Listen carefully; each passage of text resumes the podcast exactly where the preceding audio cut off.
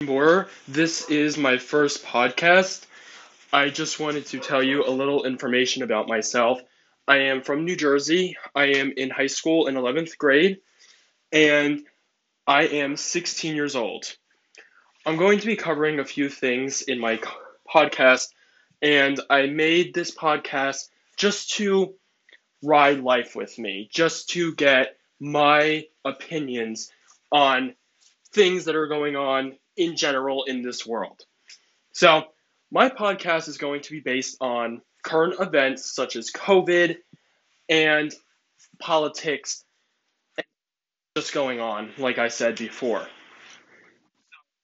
We can grow this community, and I hope you enjoy and listen to my opinions. Like I said, disclaimer this is just my opinions. That's it. Everyone is entitled to their own opinion and beliefs.